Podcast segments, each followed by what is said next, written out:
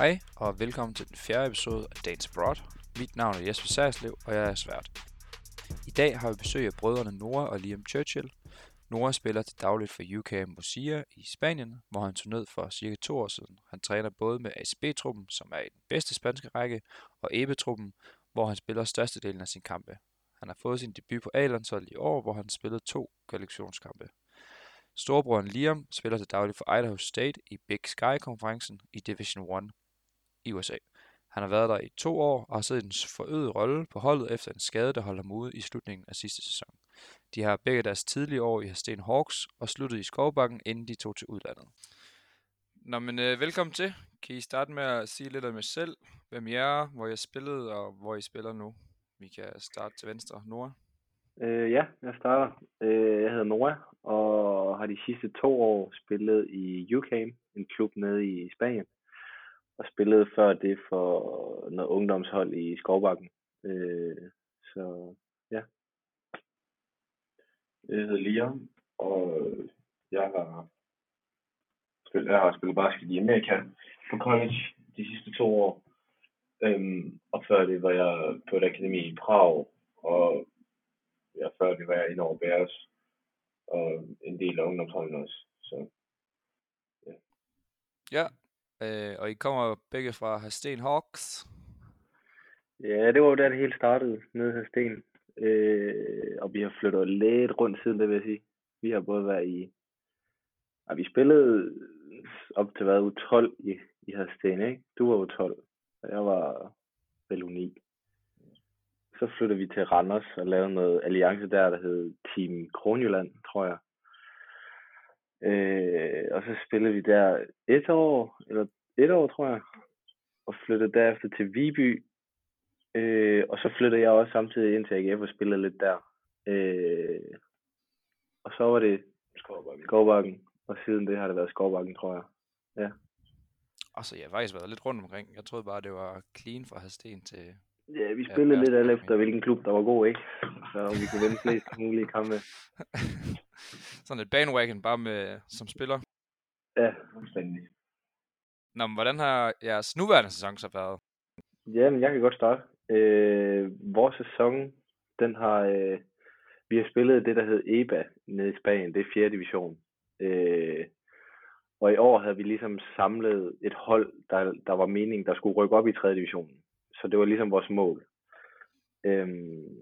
Og det gik først, det var sådan, at vi spillede den første fase, og hvis man var top 5 i den første fase, rykkede man videre i anden fase. Og det gjorde vi så, vi lå nummer 2, hvor vi videre til anden fase. Og anden fase gjorde vi det også godt nok til, at vi så kunne ryge slutspillet. Og i slutspillet er det sådan, at man har 3 kampe på 3 kampe på 3 dage, og man skal helst vinde alle 3 for at rykke op. Og vi tabte den første til Barcelona med 3 eller sådan noget, så allerede der havde vi lidt problemer med at rykke op. Men vandt så den anden og tabte så den tredje, så lige meget hvad, så kunne vi ikke rykke op. Så det var en lidt trist afslutning på vores sæson, men altså alt i alt, så havde det været fint, og vi har spillet godt. Ja, hvad med personligt?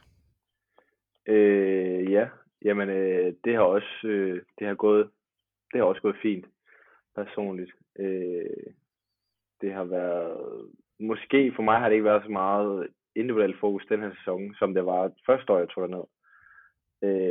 Fordi vi ligesom havde det her mål sammen om at rykke op. Så det har måske været lidt mere holdfokuseret for mig den her sæson. Ja, du er jo lidt i en speciel situation. Altså fordi du både træner ACB, men også EBA. Er det ikke rigtigt forstået? Jo, det er rigtigt. Jeg træner også, det foregår sådan for mig, at jeg hver morgen træner med ACB. ACB, de træner kun 1 gang om dagen. Så jeg hver morgen træner med dem, og så hver aften træner jeg så med det der 4. eller anden holdet.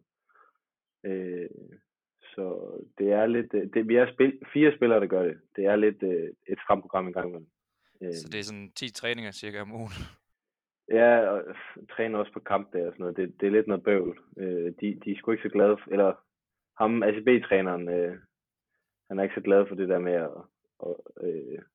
at slappe af inden kamp. Så Ej, hvorfor skulle man også gøre det? Ja. Hvad med dig, Liam? Jamen, vores sæson... Det første år dernede havde vi en rigtig god sæson som hold. Jeg brækkede min fod omkring. Jeg tror, sæsonen på grund af coronasæsonen startede i slut november. Og jeg tror, i midt december, der brækkede min fod, så ud af resten af sæsonen. Så mit første år var ikke sådan... Det var meget, det var lærerigt, og det var en anden kultur, og det var mere en længere, hvad siger man, ferie, end der var så meget basket derindenover, fordi jeg blev skadet. Men så det som vi lige, og som hold, der endte rigtig godt. Vi gik fra året før jeg kom til, der hvor vi endte på 11. pladsen, og efter det år jeg var der kom vi endte med på 4. plads.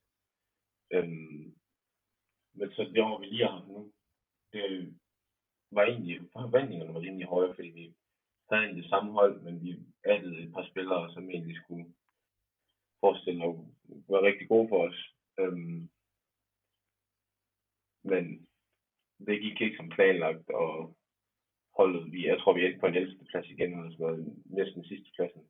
Og det var egentlig, vi vandt nogle gode kampe mod nogle af de topholdene, men det var bare, man siger, at vores consistency, den var bare enormt ringe, og vi kunne jo ikke rigtig regne med, hvad man fik, når vi trådte på banen, så det var lidt en rodet sæson, og ja, jeg tror, at de trænerne, de er meget glade for, at den er færdig nu.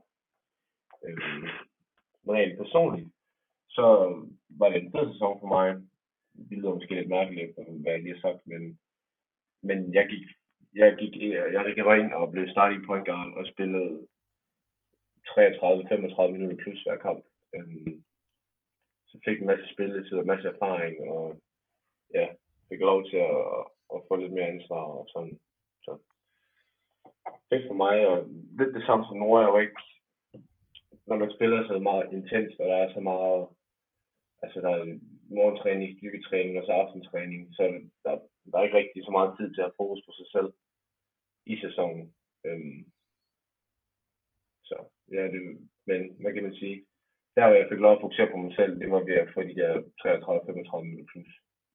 Det gør altså, det er bare de bedste lærepenge, man kan få ved at spille. Altså det, træning og ikke det der, det er selvfølgelig vigtigt, men at spille in-game, det er bare en anden form for træning. Ja, så I har 3 træninger om ugen, eller 3 træninger om dagen? Mandag, onsdag og fredag, der har vi. De andre dage, der er det kun 2.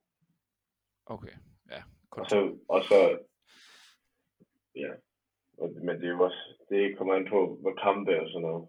Når man har kamp i sæsonen, der spiller vi 2 kampe om dagen. Eller 2 kampe om ugen.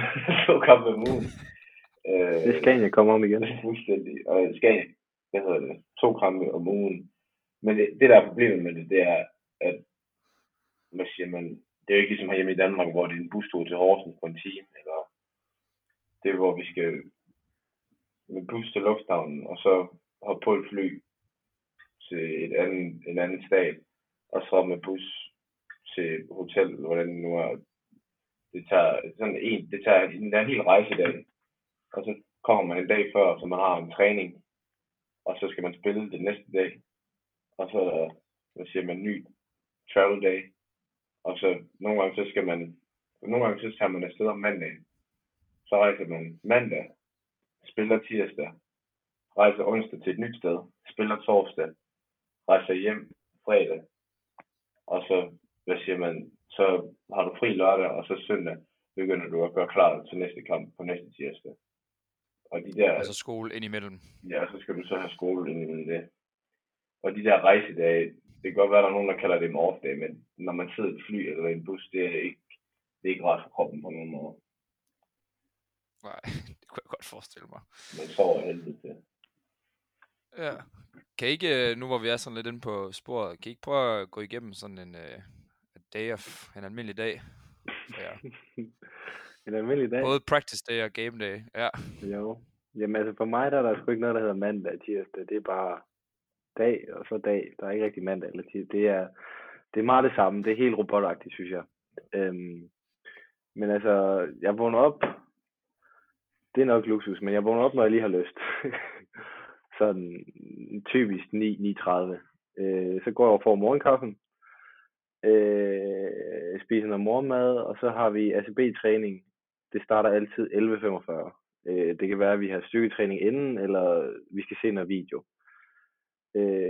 Så har jeg styrketræning. Nej, så har vi træning hjem, spise noget frokost. Så kan det være, at jeg har skole, noget online skole. Så har jeg lidt team der.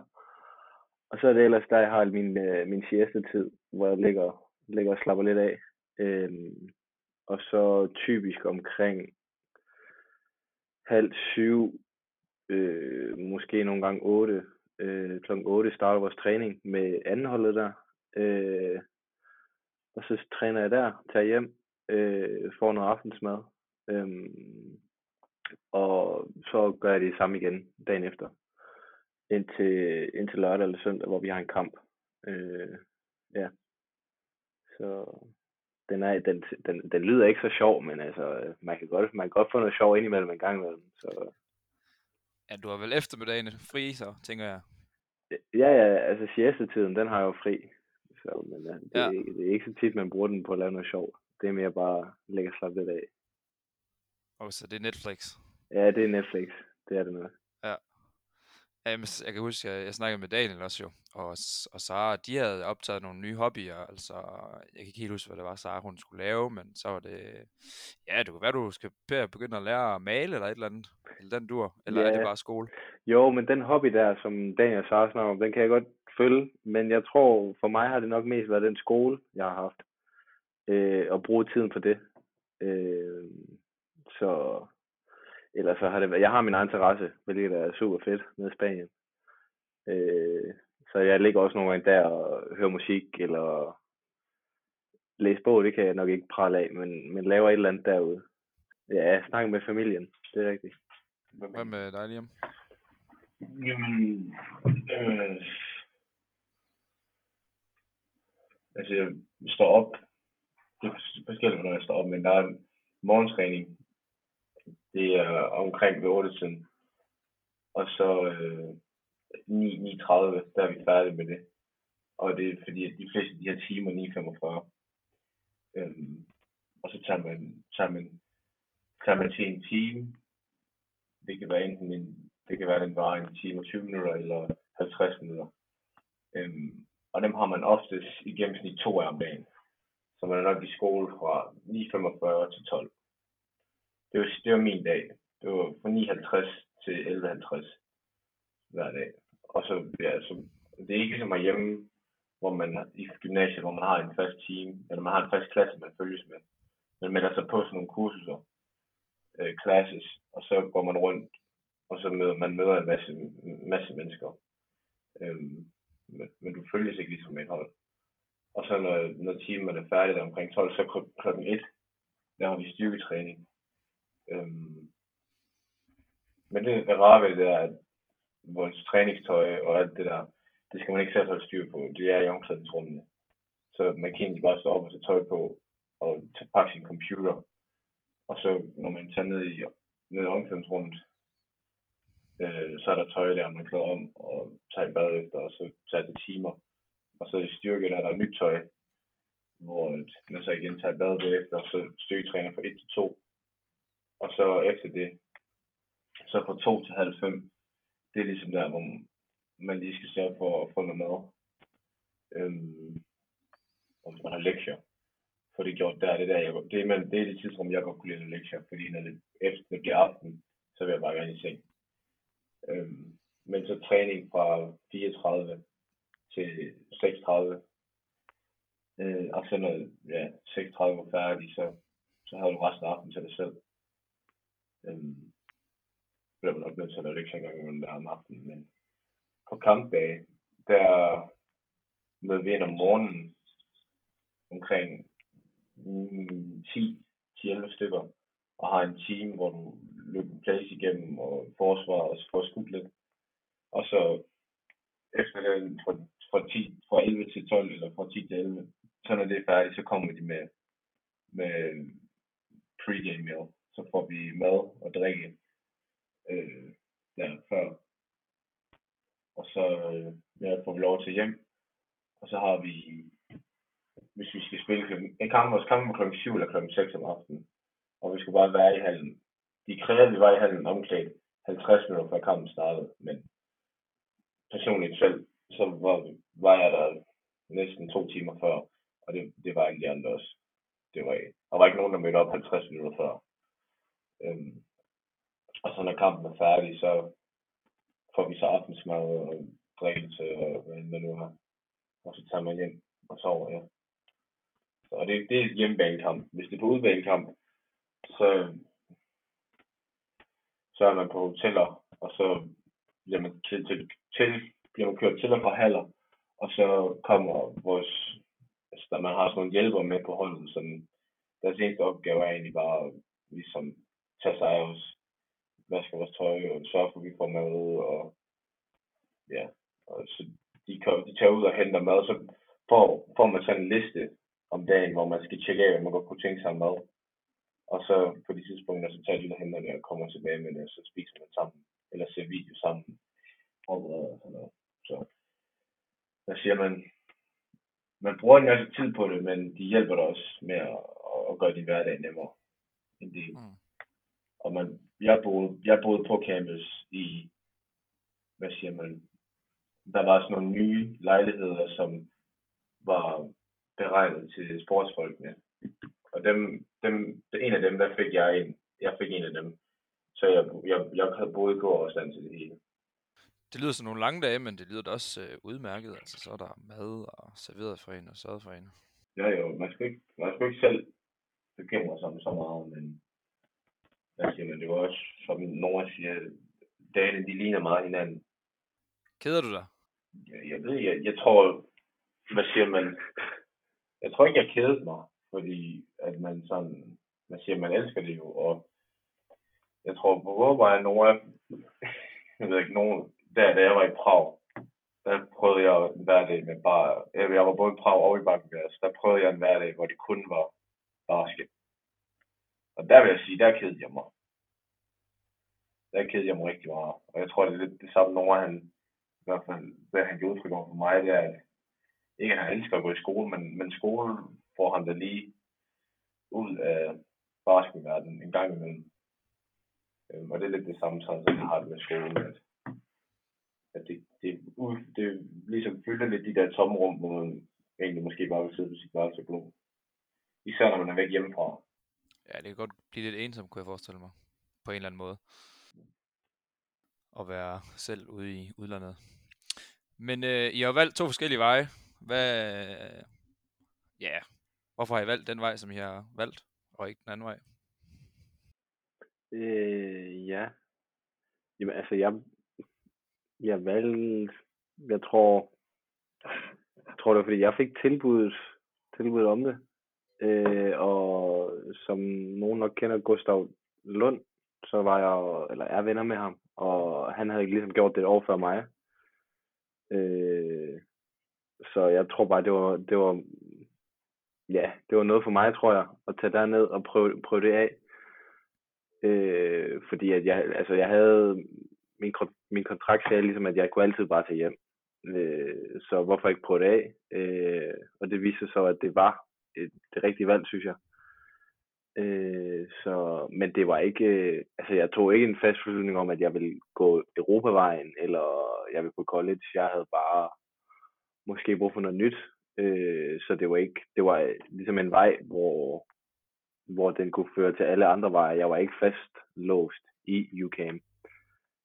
Jeg kan stadigvæk vælge at tage på college, hvis det er det, jeg vil. Og jeg kan også stadigvæk vælge at tage til Danmark eller andre lande. Det var mere, for at prøve det af, tror jeg.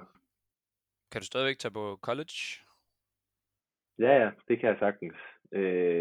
Den aftale, jeg har med UCAM, der er ikke penge involveret. Jeg kommer til at stå lidt i problemer nu, fordi de vil gerne forlænge den og lave det til en såkaldt professionel kontrakt, så der kommer penge. Så det skal jeg lige have fundet ud af hen over sommeren, om det er noget, jeg har lyst til at tage imod eller ej.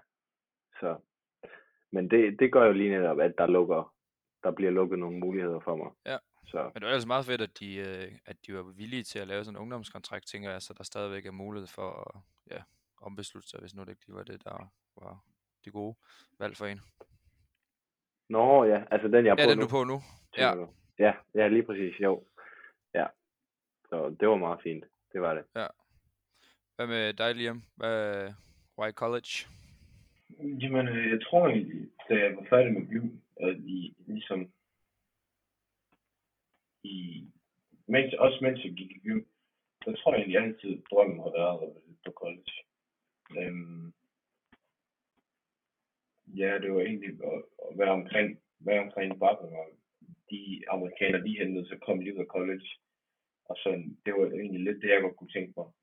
Med at komme på college og få lidt mere værdi på den måde. Og komme over på noget erfaring. Og også hele ideen om et scholarship, hvor du kommer over, du skal ikke betale for noget. Og du får, altså du oplever jo hele Amerika, hele Vestkysten plus meget af midten af Amerika og øst, altså næsten hele Amerika har jeg jo fået en råd til igennem de her 2 år. Og jeg tror egentlig altid bare sådan, med oplevelser igennem basket, har både mig og Nora været rimelig åbne over på det. Jeg har altid fået at vide af vores forældre, at hvad end basket ligesom kan give oplevelser, sige ja til det, og ligesom bare kaste jer ud i det. Så ja, jeg tror da altid, både for mig og Nora, at drømmen egentlig det er ikke sådan, fordi at man siger, når man er lille, så er det der, når man spiller fodbold, så jeg vil gerne spille Champions League en anden dag. Når man spiller basket, så er det jeg vil NBA en anden dag. Jeg tror egentlig, det er sådan, for mig nu handler det meget om, ikke så meget hvor det er, men hvad der er oplevelser, og hvad der passer os bedst, og sådan. Og jeg tror, for college, det var egentlig bare mig, noget jeg rigtig godt kunne tænke mig, men jeg kunne få lov at gå i skole samtidig. Så ja, jeg tror det var noget, jeg havde lyst til. Det var derfor, jeg tog til Prag. Det var fordi Bakken, det er en vildt fed klub, og det var vildt, men de var bare ikke, hvad siger man, der var bare ikke plads til, at de ligesom skulle ligge og recruit for dig. Altså, der var ikke plads til, at de skulle ligge og sørge for, at jeg kunne komme på college. Og det nede i Prag, det var ligesom det, de kunne. Så det var okay, sådan en prep. Ja. Det var egentlig Nora, der var i kontakt med dem. Og så endte det med, fordi at Nora, han så fik det der tilbud i UCAM. Men og så endte det med at være mig, der ligesom kom ned i stedet for. Og så ligesom få hul på det herfra. Men jeg ved, det kan godt være, det kan jeg lige godt sige til nu, at jeg har mit college, det har jeg sagt op. Ja. Og jeg skal spille basket herhjemme næste år. Okay, hvorhenne? Det ved jeg ikke endnu. Okay, men du er done efter 2 år. Ja. Er der insight på det? Hvorfor? Og mest nok bare hvorfor faktisk. Jo, men det var egentlig fordi, at hvad siger man, det havde ikke så meget med basket at gøre. Det var egentlig med min skolegang. For jeg ville rigtig godt tænke mig at være civilingeniør. Og den måde, det amerikanske skolesystem det foregår på, det er, at jeg er ikke helt sikker på, hvordan det universitet foregår herhjemme. Men nu kan jeg bare sammenligne med gymnasiet, hvor at man hopper ind på en linje, og man følger den linje, og man har nogle timer, og man skal bestå nogle, hvad siger man, man skal bestå nogle fag for at kunne rykke videre, hvor at man følger sin klasse, og man sammen på den måde. Men over i Amerika, der er det, hvad siger man, der er, de kalder det credits, og hvis du ikke har et bestemt antal credits, så kan du få lov at blive ved med at tage din uddannelse. Og når man går i high school over i Amerika, der kan man få lov at tage nogle universitetstimer, så når man kommer til universitetet, så har du ikke lige så meget pres på. Og jeg har ikke gået på high school derovre, så når jeg starter på universitetet, så starter jeg på bunden af, og jeg skal have alle timer med fra bunden af. Så selvom jeg havde min major, det var civilingeniør, så skulle jeg have musiktimer og kunsttimer og alt muligt, før jeg kunne få lov at gå videre. Og det gjorde bare, at efter de her 2 år var mødt, så skal jeg have færdiggjort 40% af min uddannelse. Og den mødte jeg ikke. Og det er ikke fordi, jeg har dummet nogen af mine fag, eller noget, det er simpelthen bare fordi, jeg blev guidet. Altså, jeg er ikke blevet guidet ordentligt. Og der har ikke været nogen, der informerer mig om, at at jeg kan ikke nå det med, det, altså, med de timer her. Så de bedte mig om at skifte major. Og først i starten, så var jeg sådan, okay, fint nok. Så, altså, jeg var selvfølgelig mega ærgerlig over det, fordi jeg kan godt lide at gå i skole, og kan godt lide at bruge mit hoved. Så jeg synes, det var ærgerligt til at starte med, men det her, det var omkring januar, og det der, hvor der er allermest tryk på med sæsonen. Så for mig var det lidt bare sådan, okay, men jeg vil gerne spille basket, så jeg skifter bare den der skide major, og så må jeg jo tage stilling til det. Så jeg skiftede til business. Men så ligesom da sæsonen var færdig, og jeg fik lov at lige at trække vejret og tænke lidt, så synes jeg egentlig ikke, det var særlig fedt at tænke på, at jeg skulle gå og bruge tid på noget, som jeg egentlig ikke... Fordi jeg havde det sådan, hvis jeg alligevel skulle starte på en ny major nu, så kan jeg sgu lige så godt tage hjem og starte på en frisk derhjemme, og så starte på det, jeg rent faktisk godt kunne tænke mig. Fordi at når jeg, for eksempel når jeg går derovre, og studerer derovre, så bruger jeg også danske SU-klip derovre. Så hvis jeg skal bruge danske SU-klip på noget, som jeg egentlig ikke har lyst, eller ikke at jeg ikke har lyst til det, fordi hvad siger man, business, ikke at det var jordens undergang, men hvis jeg skal bruge SU-klip på noget, som ikke lige var jeg har planlagt, så vil jeg hellere tage hjem, og så ligesom bruge min SU-klip herhjemme, fordi jeg godt kunne tænke mig. Og så også bare fundet ud af, at civilingeniør, det er en længere uddannelse, og den er meget krævende, og det er en masse matematik og fysik, kemi og alt sådan noget der. Det jeg godt kan lide, men det kræver meget indtil, og det er svært at spille D1 basket og have en civilingeniør gående på sidelinjen. Det er to fuldtidsjob. Så jeg besluttede mig til hjem, og så gå all in, fordi jeg vil gerne studere stadigvæk. Men jeg kan ikke det der med at være 50-50% på, det kan jeg ikke, det synes jeg ikke om.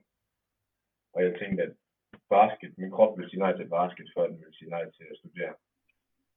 Så nu går jeg all in på basket, og ser, hvor langt det kan tage. Og hvis det så om 2 år, jeg ligesom føler, at jeg er gået lidt i stå, så må jeg jo indrømme, altså så er det fint for mig, og så hoppe ud på sidelinjen og studere. Men nu tror jeg både mig og Norge Venier, at vi gerne vil give den vi skal ligesom se hvor vi kan tage det. Det lyder da fedt. Jump into it, se hvad der sker. Ja. Yeah.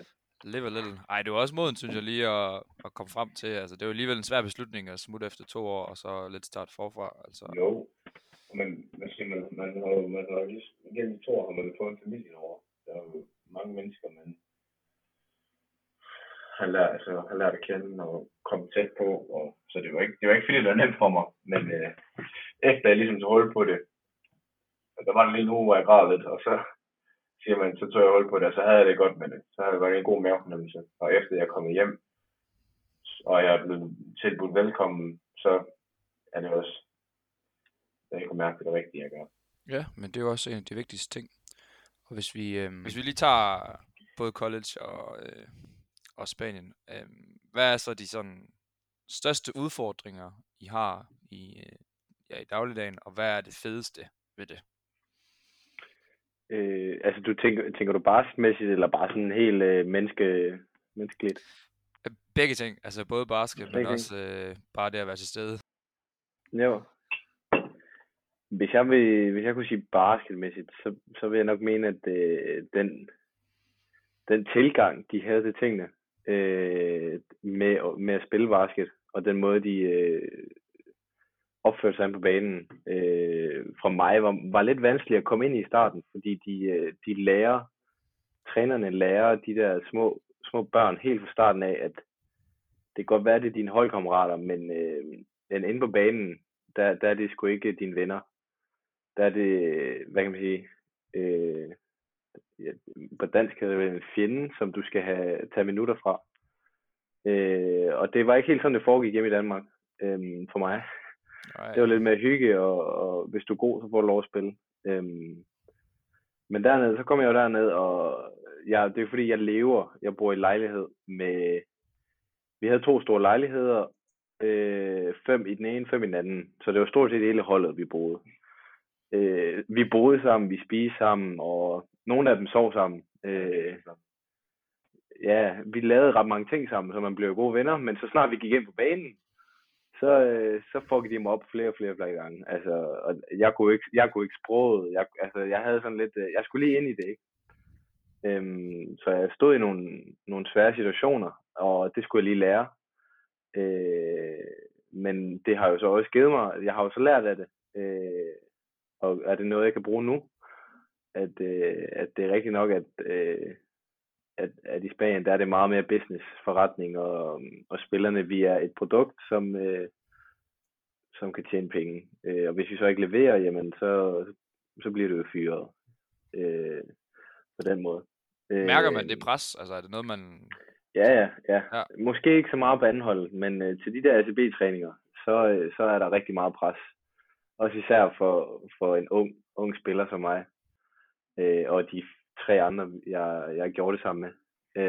Der var rigtig meget pres, og man havde, når man kom ind på banen, så havde man en chance.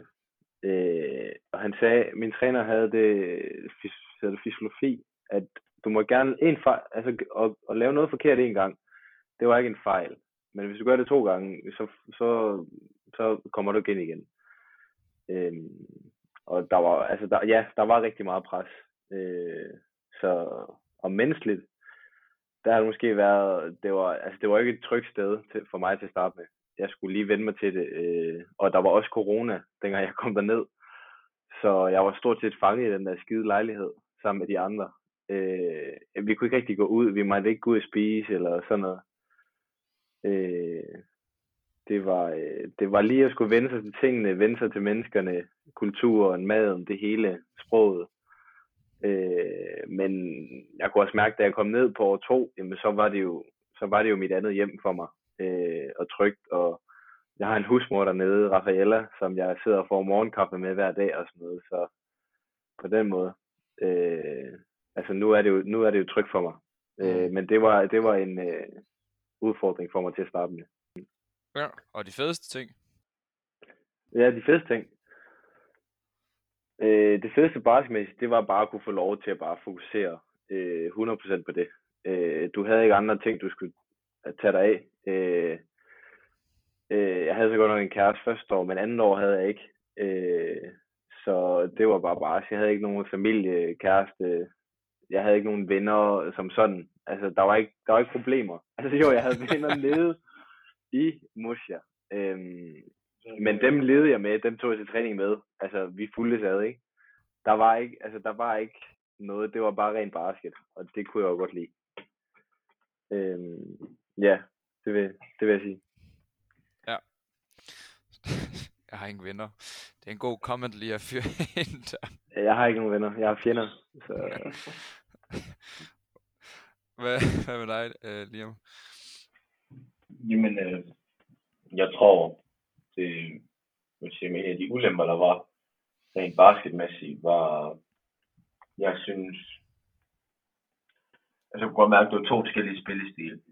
Der var herhjemme, har jeg altid været vant til at kunne udfolde min kreativitet på alle mulige måder, og at man med tiden henover har igen prøvet at være sådan lidt kreativ, og så har fejlet en masse. Men så med tiden er jeg egentlig blevet mere sikker i de her måske utrygge situationer, hvor man på en eller anden måde skulle være kreativ for at komme ud af dem. Og der vil jeg sige, at spillestilen dernede har ikke tilladt mig at gøre det lige så meget. Så derfor føler jeg, at den kreativitet var taget lidt frem eller noget. Jeg føler, at det var meget... Men det havde også noget at gøre med den spillestil, træneren ville have dernede. Det var meget holdorienteret og meget... Alle skruer af bolden, før der blev scoret, og meget sådan... Ja, så jeg tror, vi snittede 60 point per kamp. Og ja, det var bare ikke lige, hvad jeg var vant til. Så det var svært for mig, og det gjorde også, at... Det ligesom Nora snakkede om, at der var mange gange, hvor man bare blev bænket, fordi man måske ikke lige passede ind i den her boks. Og så, hvad siger man, uden for sporten, bare sådan rent menneskeligt dernede, der tror jeg, jeg husker tydeligt, når det var, at jeg blev meget skræmt, og var egentlig sådan, hold da, jeg ved, at jeg kan godt lige bruge det danske sundhedssystem, Og det var fordi, at jeg fik lungebetændelse. Og jeg tror, jeg gik i 3 uger med lungebetændelse ud, og bare, jeg vidste ikke, jeg havde det. Jeg gik bare og blev ved med at prøve at kæmpe igennem det. Og man døde med de her 3 træninger om dagen, og kampe, og så rejse, og det var pissekoldt. Men så til sidst, så sagde min kæreste, nu tager du simpelthen til den skide læge der. Og det gjorde jeg så, og jeg, på det tidspunkt havde jeg tabt 7 kilo. Og jeg havde en gang, skulle jeg ned til lægen og for at få det der, hvad det hedder, sådan en RV. Det er, når du får væske ind i kroppen. Du ligger i dræn, og så skal du have væske ind i kroppen. Fordi at jeg bare havde tabt så meget væske, og ja. Men så fik jeg at vide, de skannede mine lunger, at jeg har lungebetændelse. Og så fik jeg en penicillinkur på 6 dage. Og det var min træner ikke tilfreds med, at det var 6 dage, så han gik ud og skaffede noget stærke medicin, så den blev koldt ned til 3 dage. Og så, det var så 3 dage lige inden playoff. Det var derfor, han ikke var tilfreds med de 6 dage. Så den dag, jeg færdiggjorde med mine ting, min kur, der havde vi så vores første playoff-kamp. Men så alt det her, det var over, så kommer jeg ned, lige pludselig får jeg et opkald, og så står der bare, at jeg har en regning på sådan noget, næsten $400 nede ved den her læge. Og der var jeg, da jeg så noget, nå okay, fint nok, den giver jeg videre til min træner, fordi de plejer at betale for sådan noget. Jeg brækker mit fod betalt for det hele. Men det endte jeg med selv at skulle betale for, fordi de sagde, at det var noget, der var sket uden på banen. Det var sygdom, det var ikke noget, der var sket på banen. Så der endte jeg med at selv skulle betale, og så sagde de, at de tjekkede min forsikring, om den dækkede noget. Og det gjorde den ikke overhovedet. Min selvrisiko derovre, den var på $100,000. Så praktisk set, så skulle jeg have en fod i graven, før jeg fik noget som helst hjælp.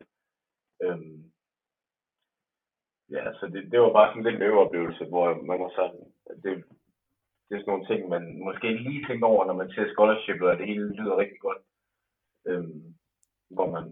Hvor man lige savner bare lige at kunne hoppe ind på skadestuen og sidde der, og så komme ud en time efter og få en eller anden prescription, du kan tage med til lægen med at få nogle piller og betale for det.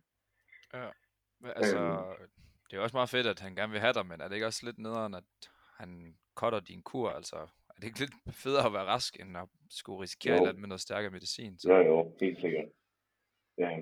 Men det tror jeg også, Nora har oplevet meget af, for noget med, at der er meget sådan, hvad siger man, altså det er business. Du er ikke så meget i deres øjne, så er du ikke sådan et menneske. Nå nej. Lige med faktisk skader. Jeg har hørt lidt forskellige historier rundt omkring i Spanien, at de kan godt være, altså de kan godt være hårde og være lidt ligeglade. Men faktisk lige præcis i min, og måske ikke i min klub, men lige med mig, der synes jeg sgu altid, at de var søde. Jeg har nogle gange forstået en fod, hvor de altid har givet mig god tid til at komme tilbage og med mig, men jeg har så også nogle andre i klubben, har de været sådan lidt hårdere og sagt, at du skal spille og sådan noget. Og det ved jeg ikke, det kan jo godt være, at det igen det der med, at med mig ser de måske lidt mere fremtid end de andre spillere, så de vil passe lidt mere på mig-agtigt. Men der har jeg vel bare været heldig at, med mig, jeg synes altid, at de passer godt på mig dernede i UCAM på en eller anden måde. Så ja, men jeg kan klart følge den, og jeg har også hørt vanvittige historier omkring nogen, der har spillet med altså uspillige skader. Så okay, ja. Helt nok. Ja, I bliver sådan lidt et produkt i stedet for mennesker nogle gange, kunne jeg forestille mig. Men altså, det er svært at sidde og klage, fordi jeg tænker, der er mange unge mennesker, der godt kunne tænke sig at prøve den der form for hverdag. Så.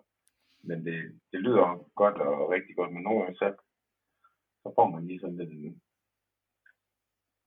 forventer du virkelig, at jeg skal spille igennem det her, eller forventer du virkelig, at jeg møder op med lungebetændelse og sådan, ja. Men gode ting, rent basketmæssigt, har været, hvad har set hele verden. Og lige nu der er det hele Amerika, jeg har prøvet sådan. Okay. Ja. Okay, måske ikke hele verden, men vi har været i Kina, vi har været omkring Amerika, vi har været, man har været rundt omkring med basket. Og især den der rejsedel af det, den har jeg oplevet ved at være på college.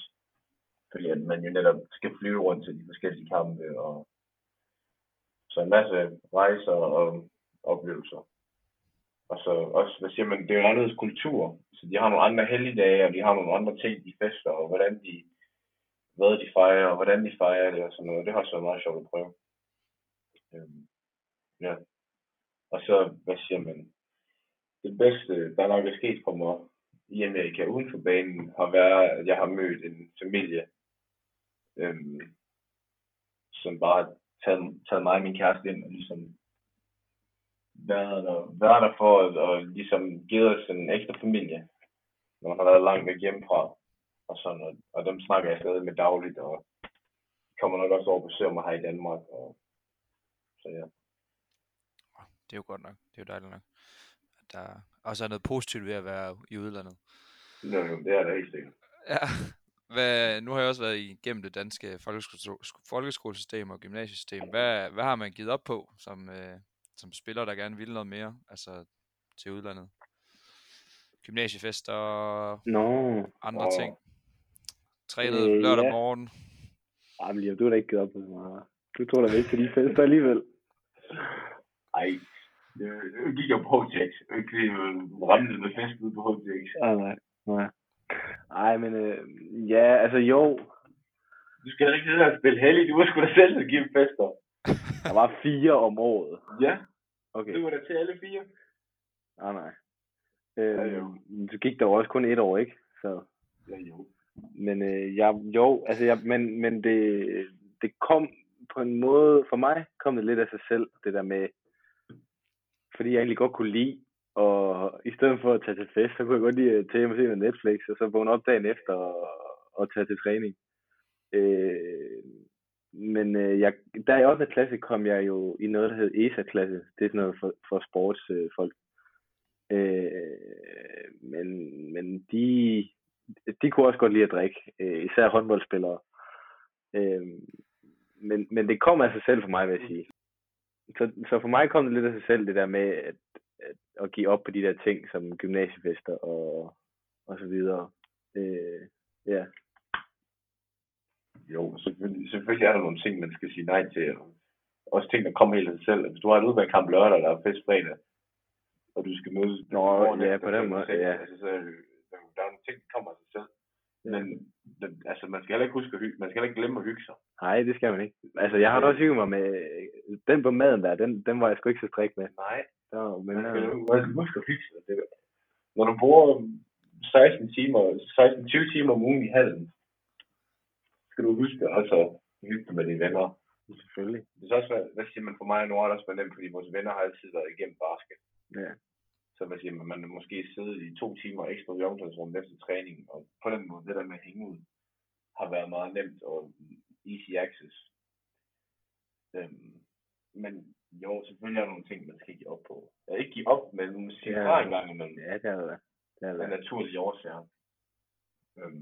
Men jeg tror også igen, det der med, at vi har haft venner i basket, har gjort det endnu nemmere. Ja, det har det. Det er jo ikke fordi, man skulle sige nej til nogle andre.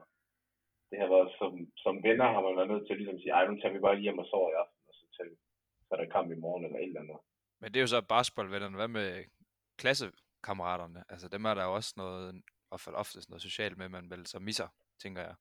Altså når man træner 4 gange om ugen, så er det jo ikke bare lige tirsdag aften, man siger, nå, skal vi ned og spille paddle eller et eller andet. Nej, men jeg ved ikke, for mit vedkommende, der har jeg har skiftet skoler og hoppet klasser op og sådan noget en hel masse, så jeg synes egentlig jeg aldrig sådan rigtig, jeg har haft en klasse, jeg sådan har følt mig bundet til. Jeg ved, du skiftede også en hel del op. Gymnasieliv var heller ikke, det var meget kort, ikke? Jo, det er rigtigt. Altså, jeg havde nogle venner, som jeg stadig er følt med, hvad kan man sige. Men de spiller basket, eller også Sofus. Og så Sofus. Men Sofus er også elite, går meget op i sport. Ja. Så det ved jeg ikke, det kommer vel, altså jo, vi har jo hængt ud med en sportskreds, på den måde. Så min gymklasse i Vortex. Det var rent drengeklasse. Altså, vi havde det mega fedt, og det der, men altså den eneste kontakt, jeg har med en af drengene nu, det er hver måned, der sender jeg en lille penge på Spotify. Det er den næste kontakt, jeg har til nogen som helst i den klasse der. Ja. Nå, men I går jo begge to en sommer i møde, hvor der skal tages nogle beslutninger, tænker jeg. Der er nogle kontrakter, der skal sættes stilling til. Hvad er drømmedestinationen? Så behøver jeg ikke at svare på, hvad I skal til sommeren, men hvor vil I gerne ende hen? Du snakker lidt om oplevelser tidligere, men er der sådan et eller andet konkret, gerne spille i NBA, ACB, Euroleague, whatever? Du sagde du engang til Tyrkiet, hvad hedder det, Turkey? Var det ikke det der? Nej, men altså det er fordi, nu har jeg jo på det der ACB-hold, der kommer der jo mange fra forskellige steder. Grækenland, USA, Montenegro, altså mange steder, Brasilien. Og de siger sgu alle sammen, det er pissefedt at spille der, hvor de kommer fra. Så jeg tænker, jeg har ikke en plan, jeg tager år for år, faktisk dag for dag på den måde. Men jeg tænker på et eller andet tidspunkt, når jeg ligesom har peaket, og jeg ser hvor langt, jeg har ikke et mål. Jeg siger ikke til mig selv, at jeg gerne vil i NBA, eller jeg vil gerne spille Euroleague. Det siger jeg ikke til mig selv. Jeg siger mere måske, jeg vil gerne være den bedste udgave af mig selv, og så se, hvor godt, eller hvor langt rækker den bedste udgave af mig selv. Og så når jeg ligesom har peaket, så vil jeg gerne ud og prøve at spille en hel masse fucked up steder, altså bare for at opleve landet og tjene lidt penge ved siden af, hvis det kunne være muligt. Så, men nej, jeg har ikke sådan en bestemt destination, det har jeg ikke. Okay, og en af de steder, det er simpelthen Tyrkiet, som du tænker? Tyrkiet, der skal man altså ikke betale skat, hvis man er udlænding, så, og de giver gode penge. Så der er gode muligheder der. Det er der. Hvad med dig, Liam? Jamen, jeg tror, det er lidt ligesom med Nora, med at jeg har ikke sådan en drømmedestination. Jeg har en svaghed for varmen, det skal jeg ikke skue på. Så det er i hvert fald ikke Danmark. Men jeg tror, det er meget om sådan, hvor man er. Hvis jeg føler, jeg kan mere, så vil jeg undersøge det. Hvis jeg føler, jeg er godt tilpas, så er det vel der, jeg hører til. Men jeg tror, lige nu, jeg er ikke klar til at sætte nogle steder og ligesom sige, nu skriver jeg under med et eller andet her i 10 år, og så grinder jeg den bare ud. Jeg tror stadig, ligesom Nora siger, at det er sådan, at man tager et år i gang, eller når man skriver under, så det er op til et år. Men så ligesom det der med at, jeg kan godt tænke mig hele tiden at udfordre mig selv. Og så hvis jeg er et sted, hvor jeg føler, at jeg er lidt bagud, så ligesom kæmpe sig op og komme på niveau. Og hvis man så føler, at man har mere at give, at man kan trække den endnu længere, så ligesom undersøge de muligheder. Så nej, jeg har ikke en drømmedestination. Jeg tror lidt ligesom Nora, jeg kunne bare godt tænke mig at se, hvor god jeg kunne blive. Så heller ikke nogen lande, I godt lige kunne tænke sådan, okay, Australien kunne være nice, eller Brasilien, sådan et eller andet. Det skal jeg lige ud og vende. Cyprus, hvad hedder det på Kypern. Det lyder der er der en jeg kender, som har spillet, han siger det er fedt. Jeg spillede med Kypern med Bærs. Ja, var det fedt? Det var ikke særlig lækker by. Vi var lige dernede ved grænsen, hvor der er sådan en grænse, hvor de er slåskamp. Den tager vi lige senere lige om. Nå, men egentlig bare til at slutte af på, så vil jeg bare høre, om der er noget, I vil sige til dem, der lytter med. Altså sådan et råd? Det bestemmer jeg selv. Det kan også være motivational quote, som I hørte fra en film af. Det bestemmer jeg helt selv. Advarsler. Nej, det ved jeg ikke. Det er en god her i weekenden. Nej, for mig, noget, der har hjulpet mig rigtig meget, noget, jeg har lært ned i Spanien, som er meget vigtigt at skulle kunne, hvis man gerne vil ud og prøve at spille noget professionelt, det er at tro på sig selv.